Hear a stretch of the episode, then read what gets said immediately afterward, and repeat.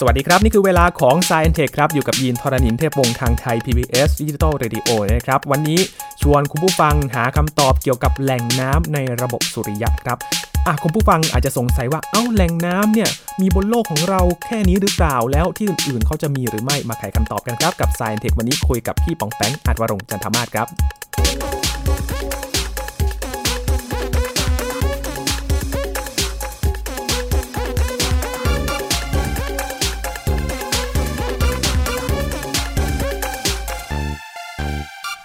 เพราะว่าน้ำคือชีวิตครับคำนี้ น่าจะคุ้นหูใครหลาย ๆ คนนะครับ เพราะว่าร่างกายของเราก็ขาดน้ำไม่ได้ แต่ทีนี้ครับแหล่งน้ำที่อยู่บนโลกของเราเนี่ยก็มีปริมาณส่วนหนึ่ง แต่ว่าคุณผู้ฟังครับ จะมีความเป็นไปได้ไหมว่า จะมีแหล่งน้ำอื่น ๆ อยู่ในระบบสุริยะของเราหรือไม่ ถ้าเกิดภาวะวิกฤตจริง ๆ โลกของเราขาดแคลนน้ำจริง ๆ เราจะไปหาน้ำจากที่อื่นได้หรือไม่นะครับ มาหาคำตอบกันวันนี้คุยกับพี่ปองแปงอาจวรงค์จันทมาศครับ สวัสดีครับ สวัสดีครับยินพี่ปองแปงครับ ถ้ามันเกิดวิกฤตจริง ๆ เราจะสามารถหาแหล่งน้ำที่อื่นได้ไหมครับโอ้โหถ้าตอนนี้เนี่ยต้องบอกเลยครับว่าในระบบสุริยะนะฮะมีหลายที่นะครับที่มีน้ำแต่ว่าการจะไปเอาน้ำมาเนี่ยมันก็ไม่ง่ายอืครับม แต่เราต้องรู้ก่อนว่าที่ไหนมีบ้างครับแล้วก็อันที่จริงเราควรจะรู้ว่าโลกของเราเนี่ยนะครับ มีน้ำมากน้อยแค่ไหนนะครับเดี๋ยวถามความรู้ทั่วไปก่อนนะครับ โลกของเราเนี่ยผิวโลกของเรามีน้ำกี่ส่วนฮะอ่าจำได้ไหมครับสามในสี่ส่วน อ่าถ้าแบ่งโลก ถ้าแบ่งผิวโลกออกเป็นสี่ส่วนเนี่ยนะฮะครับโลกของเราเนี่ยก็มีน้ำประมาณกินเข้าไปละประมาณสามส่วนครับนะครับ ที่เหลืออีกส่วนหนึ่งเนี่ยเป็นเป็นแผ่นดิน อืมนะฮะ ไม่น่าแปลกใจนะฮะที่สารคดีไม่ทราบว่าท่านผู้ฟังหรือหรือดีเนี่ยนะครับ เคยดูสารคดีชื่อเอ่อ Blue Planet นะฮะโอ้เคยครับ ดังมากเลยนะครับอ้าวสารคดีนี้ ใช่ครับ Blue Planet เนี่ยเขาพูดว่าโลกของเราเนี่ยเป็นเขาเรียกว่าอะไรเป็นดาวเคราะห์ที่แบบเป็น Blue Planet ก็คือพื้นที่ที่สิ่งมีชีวิตอยู่อาศัยได้เนี่ย น้ำมันเยอะกว่าดินนะฮะอืมเพราะน้ำเนี่ยมันคลุมไปตั้งโอ้โหสามสามในสี่ส่วนเนี่ยดังนั้นแผ่นน้ำเนี่ย มันมีพื้นที่สำหรับการดำรงชีวิตมากกว่า แม้ว่ามนุษย์จะไม่ได้ไปอยู่นะครับ ครับ เราอาจจะเรียกได้ว่าโลกของเราเป็นเป็นดาวเคราะห์แห่งน้ำก็ได้ เพราะว่าแน่นอนมันมันน้ำมันคลุมเยอะมากอืมนะฮะแต่นะ ถ้าเรามาวิเคราะห์ดีๆ เราลองเอาน้ำทั้งหมดนะครับ มาศึกษานะครับ สมมุติผมเอาน้ำทั้งโลกเลยนะครับ ดึงขึ้นมาสูบมันขึ้นมาทั้งโลกทั้งโลกนี่หมายถึงบาดงบาดาลเลย เอามาให้หมดเลยนะฮะก้อหงนะเอามาให้หมดเลยครับ ประมาณ97เปอร์เซ็นเนี่ยเป็นน้ำในมหาสมุทรนะครับ อืม ก็คือน้ำเค็ม ซึ่งเป็นน้ำเค็มซึ่งมนุษย์กินดื่มไม่ได้นะครับครับใช้ใช้อุปโภคอาจจะก็ไม่ได้อะเนาะเอาเอาน้ำน้ำทะเลมาซักของมันก็เหนียวเหนียวๆอะนะฮะมันเอ่อแปลกๆนะฮะมันไม่ไม่ดี ซึ่งเอามาบริโภคเนี่ยไม่ได้แน่ๆไม่ได้เลย ไม่ได้เลย ดังนั้นโลกของเราเนี่ยแม้จะมีน้ำดูเหมือนจะเยอะมากแต่จริงๆมันคุมแค่ผิวเท่านั้นนะอืมแล้วก็ น้ำจืดเนี่ยมีแค่สามเปอร์เซ็นครับสามเปอร์เซ็นเท่านั้นในโลกนี้ ใช่ แต่น้ำจืดอีกสามเปอร์เซ็นเนี่ยนะฮะผมจะแบ่งเป็นสองกับหนึ่งไอ้สองเปอร์เซ็นในตักเอ่อไอ้สองเปอร์เซ็นเนี่ยไม่สามารถดื่มได้อีกแล้วครับยืนอ้าวทำไมล่ะครับพี่องแปงเพราะว่ามันไปอยู่ในพวกน้ำแข็งที่อยู่ทั่วโลกอะไรพวกเนี้ยนะฮะอ๋อหรือไม่ก็พวกแบบเอ่อหิมะที่มันไม่ละลายเลยอยู่ตามเทือกเขาเทือกอะไรหนาวเหน็บครับนะครับ มันเหลือแค่เปอร์เซ็นต์เดียวเท่านั้นนะที่เรา ที่มาหยดอยู่ตามแบบแหล่งน้ำจืดแม่น้ำบึงทะเลน้ำบาดาลอะไรต่อมีอะไร ครับที่ง่ายคือน้ำบนโลกของเราเนี่ยที่ใช้กันเนี่ยเหลือแค่ไม่ถึงหนึ่งเปอร์เซ็นต์เลยน้อยมากๆน่าทึ่งไหมคือน่าทึ่งแล้วก็กังวลอยู่น้อยๆว่าถ้ามันหมดไปจะทำยังไงดี อันนี้มันน่ากังวลนะครับยิงครับอมันน่ากังวลในแง่ไหน มันน่ากังวลในแง่นี้ครับ ก็คือว่าทุกวันเนี้ย โลกของเรามันร้อนขึ้นเรื่อยๆนะครับแล้วก็มันเกิดสิ่งที่เรียกว่า climate change ก็คือการเปลี่ยนแปลงสภาพภูมิอากาศ ไอ้ตรงที่เคยมีน้ำเนี่ย หรือฝนตกหนักมันก็จะแห้งแล้งมากขึ้นอืมไอ้ตรงที่เคยแห้งแล้ง มันก็จะมีฝนพายุไปถล่มมันอะไรพวกนี้นะครับ มันส่งผลต่อการดำเนินชีวิตของมนุษย์อย่างแน่นอน แล้วก็ส่งผลต่อการเปลี่ยนแปลงของแหล่งน้ำอย่างแน่นอนอืมส่วนมันจะเปลี่ยนไปยังไงเนี่ย ตรงเนี้ยอาจจะ อาจจะยังพูดแบบชัดเจนมากไม่ได้นะครับ ครับ แต่ว่าค่อนข้างน่ากังวลนะอืมทีนี้เราเห็นได้ว่าโลกของเราเนี่ยมีน้ำอยู่แม้จะไม่มากนักเมื่อเทียบกับปริมาณน้ำทั้งหมดที่เอามาใช้ได้นะครับ แต่ว่าเห็นได้ว่าน้ำเนี่ยเป็นสิ่งสำคัญสำหรับสิ่งมีชีวิตอย่างที่อย่างที่น้องยินได้เกริ่นไว้ตอนต้นเนี่ยแน่นอน เพราะว่าร่างกายมนุษย์เราขาดน้ำไม่นานก็ชีวิตเกิดปัญหาครัหบรือร่างกายเกิดระบบเอ่อระบบการทำงานร่างกายมีปัญหาแน่นอนทีนะฮะครับ อย่าว่าแต่ขาดแป๊บเดียวเลยครับยินคือคือที่ของแปงหรือผมเนี่ยนะฮะก็คือจะไปตรวจร่างกายแล้วเขาให้อดน้ำทีอะผมรู้สึกทรมานมากเลยคือไม่ไม่ชอบไปตรวจร่างกายเพราะต้องมาอดน้ำอดอาหารไอ้อดอาหารนะโอเคแต่อดน้ำเนี่ยผม ผมเป็นคนดื่มน้ำเยอะมากทรมานมากเลยครับดังนั้นก็กล่าวได้ว่าน้ำเนี่ยสำคัญต่อสิ่งมีชีวิตมากอืมดังนั้นเวลานักดาราศาสตร์พยายามจะมองหาสิ่งมีชีวิตนอกโลกหรืออะไรก็ตามนะครับเขาจะพยายามมองหาน้ำไปด้วยนะครับ ถ้าดาวดวงไหนมีน้ำก็เป็นสัญญาณว่าเอ้ยน่าสนใจอืมแต่คำถามฮะ ที่เราจะคุยกันในวันนี้คือ ในระบบสุริยะของเรานะฮะอาทิตย์พุธศุกร์โลกอังคารพฤหัสเสาร์ยูเรนัสเนปจูนแล้วก็เลยไปถึงดาวเคราะห์แคระพลูโตที่ไหนมีน้ำบ้างฮะอยู่โอ้เราจะมาคุยกันเรื่องนี้ครับ อยากรู้เหมือนกันครับ ว่ามันจะมีน้ำอยู่ตรงไหนกันบ้างก่อนอื่นเลยครับ ที่ที่มีน้ำแน่ๆนะแน่ๆเลยคือดาวอังคารครับ อืมในที่นี้เนี่ยผมจะโฟกัสเรื่อง ของเหลวก่อนนะฮะ เพราะครับว่าถ้าเราพูดถึงน้ำแข็งด้วยเนี่ย มันมีหลายที่มากอืมๆนะครับครับว่า ถ้าเอาน้ำในรูปของเหลวที่ไหนมีบ้างอืมคำตอบคือดาวอังคารเนี่ย มีแน่ๆนะฮะครับ ซึ่งมีการค้นพบไปแล้วนะครับ ว่าดาวอังคารทุกวันนี้เนี่ย ก็ยังมีการไหลซึมของน้ำอยู่ที่ผิวหน้าอยู่นิดนึงอืมนะครับ เป็นการค้นพบเมื่อปี 2015 นี่เองครับแล้วก็เอ่อแม้จะไม่เยอะนะครับ เหมือนสมัยราวๆแบบ หลักล้านปีก่อนเนี่ยนะฮะในบนบนผิวดาวอังคารเนี่ย เราค้นพบร่องรอยการไหลของน้ำนะครับ มีลักษณะหินกรวดนะครับ ที่เหมือนหินตะกอนแม่น้ำเนี่ยเออเหมือนเหมือนหินที่แบบมันอยู่ตามตามแม่น้ำอะนะฮะครับ ซึ่งหินเหล่านี้มีความมีความโค้งมน เพราะว่ามันมันถูกแม่น้ำไหลแล้วก็ไปกระทบชิ่งตามจุดต่างๆจนมันมนนะฮะอืมเอ่อ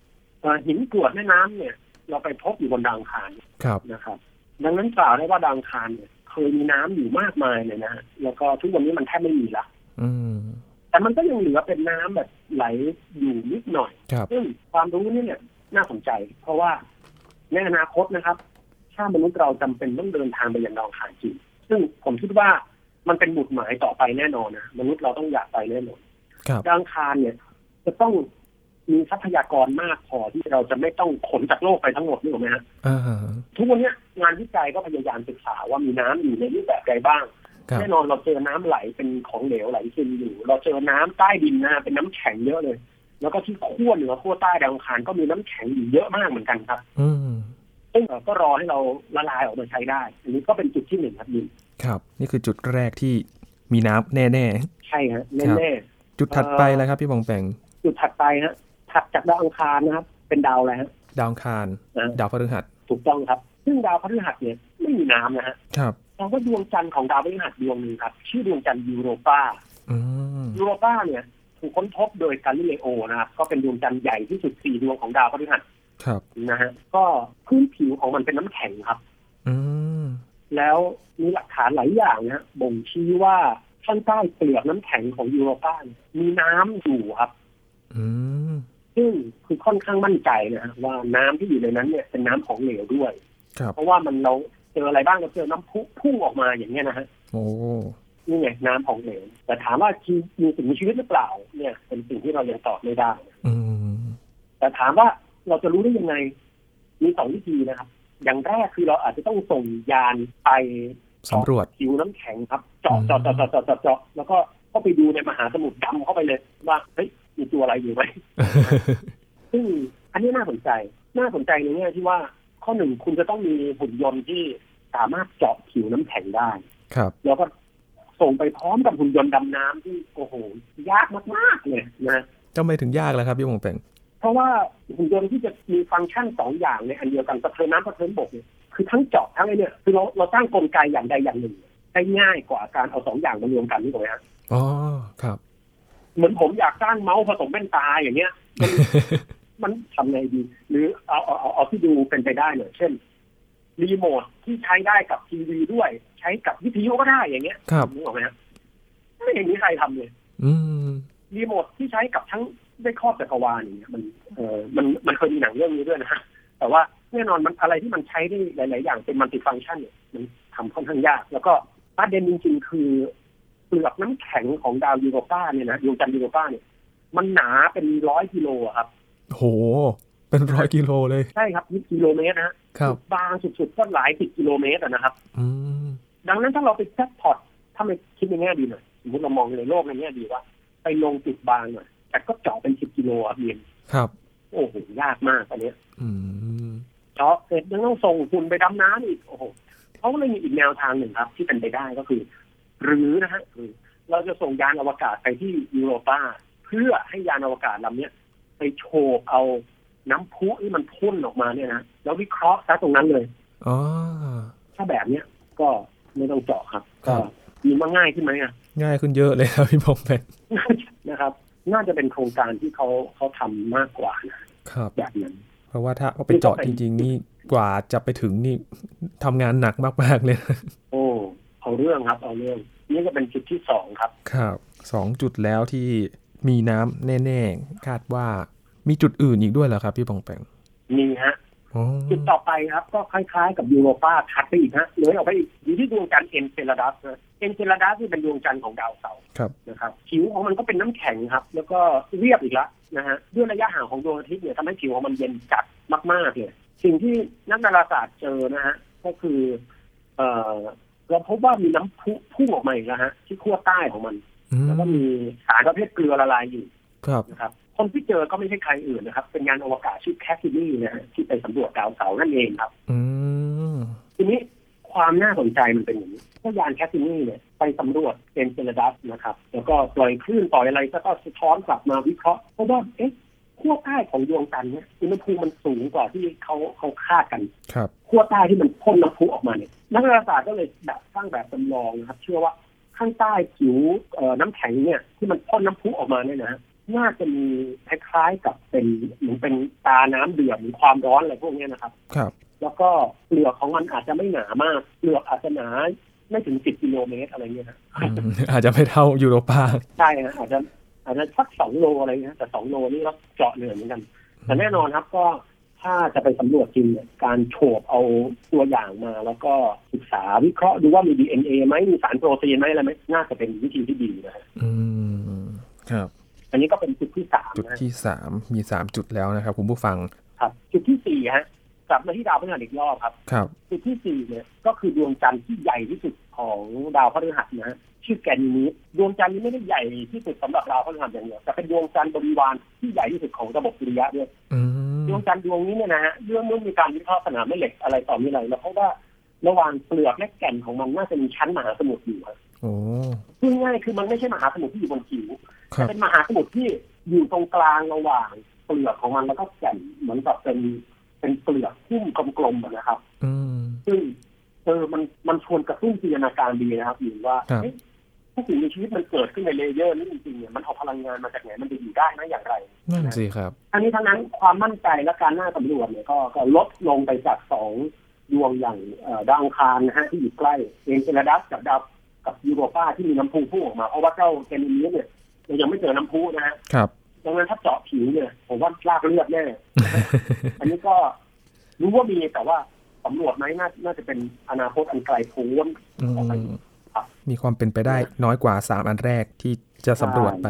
ครับอืมดวงสุดท้ายที่ตอนนี้เราค่อนข้างมั่นใจว่ามีน้ำนะฮะครับออกไปจังดาวเสาร์อีกรอบครับเป็นดวงจันทร์ที่ใหญ่ที่สุดของดาวเสาร์ชื่อไททันนะอ่าดวงจันทร์ไททันไททันเนี่ย เมื่อไม่นานมานี้นะฮะไม่ถึงเดือนนี้เองผมได้ยินข่าวว่าองค์การนาซามีแพลนจะส่งยานลำใหม่ไปไททันนะฮะอืมครับ ซึ่งไปสำรวจอะไรนั้นเนี่ยเดี๋ยวเดี๋ยวไว้กลับมาเล่าในรายละเอียด แต่ว่า ไททันมีความแปลกประหลาดลึกลับ เยอะมาก เพราะอะไร เพราะมันมันใหญ่ฮะครับแล้วมันใหญ่มันถึงลึกลับคำตอบคือยิ่งใหญ่เนี่ยมันก็มีแรงโน้มถ่วงเยอะอืมพอแรงโน้มถ่วงเยอะ มันก็มีบรรยากาศหนาทึบเลยครับคราวเนี้ยถ้าไททันเนี่ยถ้ามองจากโลกจากอะไรเนี่ยเราไม่เห็นผิวมันเลยนะฮะอืมบรรยากาศของมันหนาแล้วก็ปกคลุมทึบเลยครับ ครับ ซึ่งมันน่าตื่นเต้นเพราะว่า ปกติแล้วเวลาเราเห็นดาวบริวารเราจะไม่ค่อยเห็นดาวบริวารที่แบบมีชั้นบรรยากาศนี่หรอกนะฮะครับเรามองดวงจันทร์โลกของเราเอ่อเวลาเรามองดวงจันทร์เนี่ยก็มองไปก็ก็ต้องเห็นพื้นผิวมันจริงนะครับ อืมพก็ไม่ได้ตื่นเต้นอะไรอะเราเห็นหินแต่เราไม่เคยเห็นแบบมองไปยังดวงจันทร์แล้วโอ้โหวันนี้เมฆหนาจังเลยอะไรเงี้ยครับเราไม่ไม่ไม่ใช่นะฮะแต่อย่างไททันเนี่ย ถ้าเราไปอยู่บนดาวเสาร์แล้วมองไปยังไททันมองไม่เห็นผิวเลยครับอืมเป็นเมฆเป็นหมอกหนาเลย ครับนะฮะ น่าสนใจนะทีนี้เขาก็อยากรู้ว่าใต้ใต้เอ่อชั้นบรรยากาศที่เป็นเมฆหมอกเหล่านั้นเนี่ยมีอะไรนะก็มีการส่งยานไปสำรวจนะครับ ก็พบว่ามันมีทะเลสาบนะอืมมีทะเลสาบอยู่ด้วยโอ้มีทะเลสาบแต่ไม่ใช่ทะเลสาบที่เป็นน้ำครับ เป็นทะเลสาบที่เอ่อมีเพลนนะฮะซึ่งเป็นของเหลวครับ มหาศาลเลยนะครับ ซึ่งบนผิวของมันเป็นทะเลสาบมีเพลนซึ่งถ้าเราสามารถขนมายังโลกได้เนี่ย เรามีแก๊สธรรมชาติใช้ไปอีก ผมว่าเป็น นานเป็นพันปีนะฮะโอ้โหเพราะเยอะมากจริงคือลองนึกภาพครับท่านผู้ฟังลองนึกภาพมหาสมุทรหรือแอ่งบึงเนี่ยเป็นมีเพลนโอ้โหเยอะมากครับนะฮะอืมแต่ถามว่าแล้วน้ำมันอยู่ตรงไหนนะอยู่ระหว่างเออเขาเรียกเปลือกของมันกับแก่นของมันอีกแล้วครับ เปลือกกับแก่นใช่เราวิเคราะห์สนามแม่เหล็กแรงโน้มถ่วงอะไรต่อมีอะไรเราเชื่อว่าเฮ้ยมันน่าจะมีน้ำอยู่ข้างในอืมเป็นเป็นอยู่ระหว่างเปลือกกับแก่นเป็นมหาสมุทรอีกละครับ นั่นแหละครับ ประมาณนั้นอืมเอ่อ ถามว่าที่อื่นๆมีอีกไหมนะฮะที่เอ่อที่ผมเล่ามาก็มันก็เป็นไปได้นะฮะที่ดาวเคราะห์แคระเซเรสซึ่งอยู่ระหว่างดาวอังคารกับดาวพฤหัสจะมีน้ำหรือแม้แต่ล่าสุดไม่กี่อาทิตย์ที่ผ่านมานี้เองนะฮะก็มีงานวิจัยเพราะว่าบนดาวพลูโตก็อาจจะมีน้ำอยู่ได้เหมือนกันนะฮะโอ้แม้ว่าจะอยู่ไกลขนาดนั้น ใช่ครับ แต่ว่ายังไม่ confirm แบบครับเออเป็น fact ที่เชื่อถือได้ร้อยเปอร์เซ็นต์แต่ว่าก็เป็นงานวิจัยที่เขาสันนิษฐานกันออกมางานวิจัยมันเป็นอย่างนี้แหละครับ ก็ต้องรอรอการพิรสูอจน์การพิสูจน์อื่นๆแล้วก็หลักฐานอื่นๆมาประกอบที่มันหนักแน่นมากขึ้นเรื่อยๆนะฮะครับอันนี้เรียกว่ามันเป็นเหมือนผู้ต้องสงสัยอืแต่ยังไม่เป็น ยังไม่ตัดถูกตัดสินว่าเป็นเป็นฆาตกรเลยเพราะว่าผู้โตอาจจะมีน้ำแต่ว่ามีมีจริงเปล่าก็ตอนนี้อาจจะยังไม่ร้อยก็ครับค่อยสะสมไปเรื่อยๆนะอืซึ่งมเอ่อ ถามว่าทำไมน้ำมันเออเยอะจังเลยอะไรเงี้ยนะฮะครับคำตอบก็คือน้ำเนี่ยโมเลกุลของมันคือ H2O จริงไหมครับพี่ครับ H เนี่ยเป็นโมเลกุลที่เกิดขึ้นมาตั้งแต่เอกภพถือกำเนิดแล้วก็เจอเยอะมากเลยนะในเอกภพเราดวงอาทิตย์ก็มีเต็มไปด้วยไฮโดรเจนนะฮะปัญหาคือถ้าออกซิเจนเนี่ย บางทีมันมันเกิดออกซิเดชันเร็วไปหน่อยอืมคือมันเกิดปฏิกิริยาเคมีค่อนข้างเร็ว ถ้าออกซิเจนมาเจอเหล็กเกิดอะไรขึ้นครับ มันก็ มันก็ทำปฏิกิริยากับเหล็กกลายเป็นสนิมจริงนะเป็นสนิมครับเออดังนั้นมันก็มาเกาะกับเหล็กกลายเป็นสนิมค้างอยู่ในสนิมเหล็กอะไรพวกนี้ไปออกซิเจนเนี่ยหายากเลยอืครับ มรวมๆแล้วก็ไม่ได้หายากขนาดนั้น ดังนั้นเนี่ยเมื่อรวมกันจนกลายเป็นน้ำเนี่ย ผมคิดว่ามันเป็นโมเลกุลที่กระจายอยู่ค่อนข้างเกลื่อนกลาดในเอกภพพอสมควรแต่ว่าการจะมารวมกันแล้วก็ให้มันมีสถานะเป็นของเหลวเนี่ยอันนี้ค่อนข้างยากมากทีเดียว อืม ดังนั้นการค้นพบน้ำในระบบสุริยะที่ผมเล่ามาเนี่ยก็เป็นเรื่องที่มนุษย์เราเนี่ยค่อนข้างตื่นเต้นกับมันนะครับ เพราะว่าเราเองเนี่ยมีความรู้เกี่ยวกับสิ่งมีชีวิตนอกระบบนอกโลกเนี่ยฮะน้อยมากๆอืมนะครับการเห็นน้ำในที่ต่างๆเนี่ยเป็นสิ่งที่เราคาดหวังว่าเฮ้ยเราอยากเห็นสิ่งมีชีวิตอื่นๆอยู่บ้างอืมนะครับ ครับ พี่เพียงปแต่แปตอนนี้เรายังไม่เคยเจอนะครับ ครับย้ำการที่เขาไปหาน้ำไปหาของเหลวกันนอกระบบสุริยะเขาต้องการหาคำตอบอะไรบ้างครับ พี่ปองแปงจากตัวนั้นเอออย่างแรกก็คือเราเราอยากรู้ว่า น้ำที่เป็นองค์ประกอบหลักของเป็นเป็นองค์ประกอบสำคัญของสิ่งมีชีวิตบนโลกเราเนี่ยนะครับครับ มันมีที่อื่นที่ไหนบ้าง เพื่อที่เราจะได้หาสิ่งมีชีวิตในที่อื่นๆเจอ อืม จริงอยู่มันอาจจะไม่จำเป็นต้องใช้น้ำนะครับสิ่งมีชีวิตในเอกภพในที่อื่นๆแต่ว่าเราเคยเห็นแต่สิ่งมีชีวิตบนโลก แล้วเราเห็นสิ่งมีชีวิตบนโลกใช้น้ำแล้วก็แอบโอนเอียงไปอย่างมีเหตุผลพอสมควรนะครับ ว่าถ้าที่อื่นมันมีมันก็คงจะใช้น้ำแหละมั้งครับนะแล้วก็หาน้ำให้เจอก่อนแล้ว แล้วก็หาสิ่งมีชีวิตให้ให้เจออืมซึ่งถ้าถามผมต่อว่าเฮ้ยทำไมเราต้องไปหาสิ่งมีชีวิตอื่นด้วย ผมว่าตรงเนี้ยมันมันเป็นความอยากรู้ในใจมนุษย์ทุกคนอยู่แล้วนะผมคิดว่านอกจากพวกเราแล้วมีใครอยู่ไหม อืมจริงนะฮะครับซึ่งถ้าจะให้ผมพูดก็เรียกว่าคำกล่าวของนักเขียนนิยายวิทยาศาสตร์บางท่านเนี่ยเขาเคยกล่าวไว้ครับว่า ไม่ว่าแบบไหนก็น่ากลัวทั้งนั้นนะระหว่างรู้ว่ามีสิ่งมีชีวิตอื่นในเอกภพกับรู้ว่ามีแค่เราเท่านั้นนะเออให้แบบแรกก็น่ากลัวว่าถ้าเราไม่รู้ว่าเขาดีหรือร้ายเนาะอ่าใช่ครับ แต่ถ้าเรามั่นใจว่ามีแต่มนุษย์เราเขามันก็หลอนไปอีกนะว่าโอ้โห เอกภพใหญ่มากเลยมีแค่เราจริงเหรออะไรอย่างเงี้ยมันดูวังเวงไงไม่รู้นะครับพี่ปองแปงโอ้โหสุดยอดเลยครับ ซึ่งตอนนี้มันวางเวงมากนะครับ การพยายามตามหาสิ่งมีชีวิตด้วยการส่งสัญญาณวิทยุออกไปหรืออะไรต่างๆนานาเนี่ยเราไม่เคยเจอสิ่งสัญญาณวิทยุอื่นใดหรือสัญญาณจากสิ่งมีชีวิตเลยแม้แต่น้อยเลยนะตั้งแต่ตอนนี้ อืมไม่เจอเลย เราไม่เจอสัญญาณแม้แต่นิดๆหน่อยๆหรือแบบ พอจะมีบ้างอะไรบ้างไม่มีเลยครับตอนนี้เพราะว่าอย่างที่เราคุยกันตอนก่อนที่เราคุยกันวิธีการหาสิ่งมีชีวิตนอกระบบสุริยะ พี่กงแปนก็ยืนยันคำตอบว่ามันยังไม่ยังไม่มีเลยยังไม่เจอเลย ใช่ครับ ซึ่งถ้าเราได้ฟังว่ามีใครกล่าวอ้างว่าเจอหรือติดต่อได้เนี่ยก็ให้ฟันธงได้เลยว่ามันเป็นเอ่อมันอันนี้ไม่ใช่วิทยาศาสตร์นะน่าจะเป็นไสยศาสตร์บ้างความเชื่อบ้างอะไรบ้าง ครับ หลายคนเวลาฟังผมพูดแบบนี้ก็อาจจะบอกว่าโอ้โหนักวิทยาศาสตร์นี่ทำไมใจแคบจังเลย ทำไมมองโลกในแง่ร้ายทำไมเออเออโอ้โหคุณแบบ เชื่อเฉพาะสิ่งที่เอ่อเครื่องมือวัดได้ยังมีอีกหลายอย่างนะที่ผมก็ต้องบอกอย่างนี้ครับว่าประวัติศาสตร์ที่ผ่านมาเนี่ยนะของมนุษย์เราเนี่ยอะไรก็ตามที่เป็นเรื่องไม่ใช่วิทยาศาสตร์ และเป็นเรื่องของของของความเชื่อส่วนบุคคลที่ที่ดีผมก็ก็ก็ละไว้นะครับ แต่หลายๆครั้งเนี่ย มันมีมนุษย์อีกจำนวนมากเลยครับ ที่เรานำความเชื่อส่วนบุคคลเหล่านี้มาหลอกลวงกันนำมาแสวงหาผลประโยชน์นะฮะครับท่ามกลางความเสียหายของมนุษย์คนอื่นอืมๆแล้วตัววิทยาศาสตร์เองเนี่ยนะฮะจริงอยู่นะครับ เราเป็นคนที่ขี้สงสัยแต่มันช่วยไม่ได้จริงๆครับอืมวิทยาศาสตร์และกระบวนการต่างๆ มันทำงานแบบนั้นนะพี่ครับเราเราทำตามขั้นตอนทุกอย่างอย่างรัดกุมเพื่อควบกลันนะฮะทฤษฎีและความจริงที่มัน น่าเชื่อถืออย่างแท้จริงและใช้การได้เท่านั้นนะครับ ดังนั้นมันเป็นแบบนั้นครับ เพียงแต่ว่าเราไม่ถึงขั้นใจแคบนะฮะถ้าใครก็ตามที่มีทฤษฎีอื่น ๆ และมีหลักฐานอื่นๆมา ผมคิดว่านักวิทยาศาสตร์ทุกคนบนโลกพร้อมพร้อมจะฟังและ เอ่อโอนเอียงไปตามหลักฐานนั้นครับเพียงแต่ว่าอะไรก็ตามที่มันเป็นแค่ความเชื่อที่บอกว่าเอ้ยฉันเห็นนะอ้าวเห็นนี่มัน โอ้โหใครก็พูดได้ดีนะครับอะไรแบบเนี้ยมันยังไม่น่าเชื่อและยังไม่หนักแน่นพอครับ อืมมันต้องอาศัยการพิสูจน์แล้วก็มีข้อเท็จจริงทำให้เห็นเป็นหลักฐานเลยว่านั่นแหละคือสิ่งที่ยืนยันได้ ใช่ครับ กระบวนการวิทยาศาสตร์ทำงานแบบนั้น ซึ่งวิทยาศาสตร์ได้สร้างโลกของเรานะฮะในยุคหลังมาโดยตลอดนะฮะครับไม่ว่าจะเป็นเรื่องของเทคโนโลยีการแพทย์การอะไรต่อไม่ได้ติดต่อสื่อสารพวกเนี้ยนะฮะซึ่ง ไม่ว่าคุณจะชอบหรือไม่ชอบวิทยาศาสตร์ก็ตามเนี่ยมันใช้การได้ดีครับครับจากเรื่องน้ำนี่เราได้เห็นหลายอย่างเลยนะครับ พี่บองแปงน่าน่าจะพอเป็นความหวังอะไรเล็ก ๆ ได้ไหมครับ พี่บองแปงในการที่จะหาน้ำอยู่นอกโลกแบบนี้จริงๆต้องบอกนะครับว่าการมองหาสิ่งมีชีวิตนอกโลกหรือน้ำเนี่ย ตอนนี้มันเป็นเรื่องยากมากๆนะฮะครับ ยากแบบอาจจะเปรียบได้กับงมเข็มในมหาสมุทรเลยนะครับอืมเพราะว่าการพยายามมองหาดาวเคราะห์นอกระบบสุริยะเนี่ย ถ้าใครท่านใดยังไม่ได้ฟังก็สามารถฟังได้ในรายการ Science Tech ที่ผมเคยเล่าตอนก่อนๆใช่ไหมครับ ใช่ครับก็เพราะว่ามันหายากมากนะดาวเคราะห์ว่าหายากแล้วน้ำเนี่ยหายากกว่ามากโอ้โหอืม ดาวเคราะห์ก็ใหญ่แต่ว่าน้ำเนี่ยมันไปอยู่บนดาวเคราะห์ที่ตัวน้ำมันเล็กจริงๆก็โหหายากมากครับดังนั้นในตอนนี้มันเหมือนความหวังเนี่ย ดูเหมือนจะริบหรี่อืมแต่ว่าอย่างที่บอกครับว่า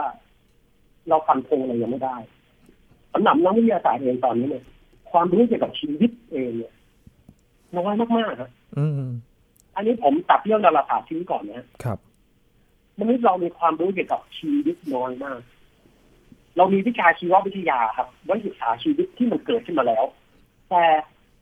ชีวิตใน concept ที่ใหญ่กว่านั้นเนี่ยเราเราไม่รู้อะอืมเราไม่รู้ด้วยซ้ำว่าจริงๆชีวิตมันเกิดขึ้นได้ยังไงชีวิตแรกเกิดมาได้ยังไงมีโอกาสแค่ไหนที่เราจะสร้างชีวิตขึ้นมาใหม่ครับ โดยที่ไม่ต้องใช้สิ่งในชีวิตก่อนหน้าอะไรเงี้ยอืมยากมากโอ้โหอันนี้ยินพอเข้าใจนะเข้าใจอยู่ครับ เพราะว่ามันมันเป็นเรื่องที่อาศัยการหาข้อมูลหาข้อเท็จจริงจริงใช่เราต้องหาข้อมูลและข้อเท็จจริงอีกมากมายมหาศาลๆครับ คือตอนเนี้ยครับ เราเราไม่เคยสร้างสิ่งมีชีวิตใหม่ได้เลยจากความว่างเปล่านะฮะครับคือเราไม่เคยเอาสารประกอบสารเคมีอะไรมาจากไม่มีชีวิตเอามาประกอบ ยัดนู่นนี่นั่นปึ๊บอัพปึ๊บปึ๊บปึ๊บ อ้าวมีชีวิตแล้วเราทำแบบนั้นไม่ได้อืมเราไม่เคยทำได้ และเราคงทำไม่ได้ในอีกระยะหนึ่งเลยผมคิดว่านะฮะครับ ดังนั้นการจะฟันธงว่าเราไม่เจอแน่ๆเนี่ยผมคิดว่าก็เร็วเกินไปอืมการฟันธงว่าไม่มีแน่ๆก็อาจจะเร็วเกินไปมากเพราะตอนนี้เราเราใหม่ต่อเอกภพของเราครับอยู่ครับใช่โอ้ใหม่อยู่เลยนะฮะหรือว่าใหม่เลย ใช่ครับมนุษย์ของมนุษย์เราเนี่ย เคยมีการเปรียบไว้นะฮะว่าถ้าโลกของเรานะฮะ ถ้าถ้าถ้าถ้าสมมติผมเอาช่วงเวลา ตั้งแต่โลกถือกำเนิดจนถึงปัจจุบันมาเป็นมาเหยียดเป็นระยะทางนะครับ โลกของเราเกิดอยู่ที่กลางหน้าอกเรานะยินลองนึกภาพว่า ตอนเนี้ยโลกเกิดแล้วที่กลางหน้าอกเราเลย ครับ แล้วเหยียดแขนออกไปทางขวามือให้สุดนะเราเพราะว่านิ้วที่ห่างออกไปจากกลางหน้าอกที่สุดคือนิ้วกลางของมือของมือด้านใดด้านหนึ่งจริงไหมฮะครับ ถ้าเราตะไบเล็บนิ้วกลางออกนิดนึงนั่นแหะคือช่วงเวลาที่มนุษย์เพิ่งเกิดขึ้นครับ โอ้โห ใหม่จริงๆอย่างที่พี่มนุษย์พี่เราปองใหแปงม่บอกต่อเลโลยกมากมนุษย์เราใหม่ต่อเอกภพมากครับ เรายังไม่รู้อีกมาก และความน่าเศร้าคือ เรารู้สึกได้ตระหนิดตระหนิดว่า บางทีความไม่รู้ของเราอะ อาจจะมากจนเราไม่รู้ว่าเราไม่รู้อะไรด้วยซ้ำยังมีอะไรต้องให้ค้นหาอีกมากมายเลยนะครับ ใช่ครับ วันนี้เราได้เจอแหล่งน้ำที่อยู่ในระบบสุริยะของเรานะครับ ก็มีหลักๆเนี่ยที่แน่ๆเนี่ยห้าแหล่งแล้วก็มีแหล่งอื่น ๆ ด้วยที่ยังต้องสำรวจกันต่อไปนะครับ วันนี้ขอบคุณพี่ปองแปงมาก ๆ เลยนะครับยินดีครับยินขอบครัคุบณมากครับ นี่คือ Science Tech ประจำวันนี้ครับคุณผู้ฟังติดตามรายการย้อนหลังกันได้ที่ www.thaipbsradio.com นะครับช่วงนี้ยีนทรานินเทพวงศ์พร้อมกับพี่ปองแปงอาจารย์อวรงค์จันทมาศลาคุณผู้ฟังไปก่อนนะครับ สวัสดีครับ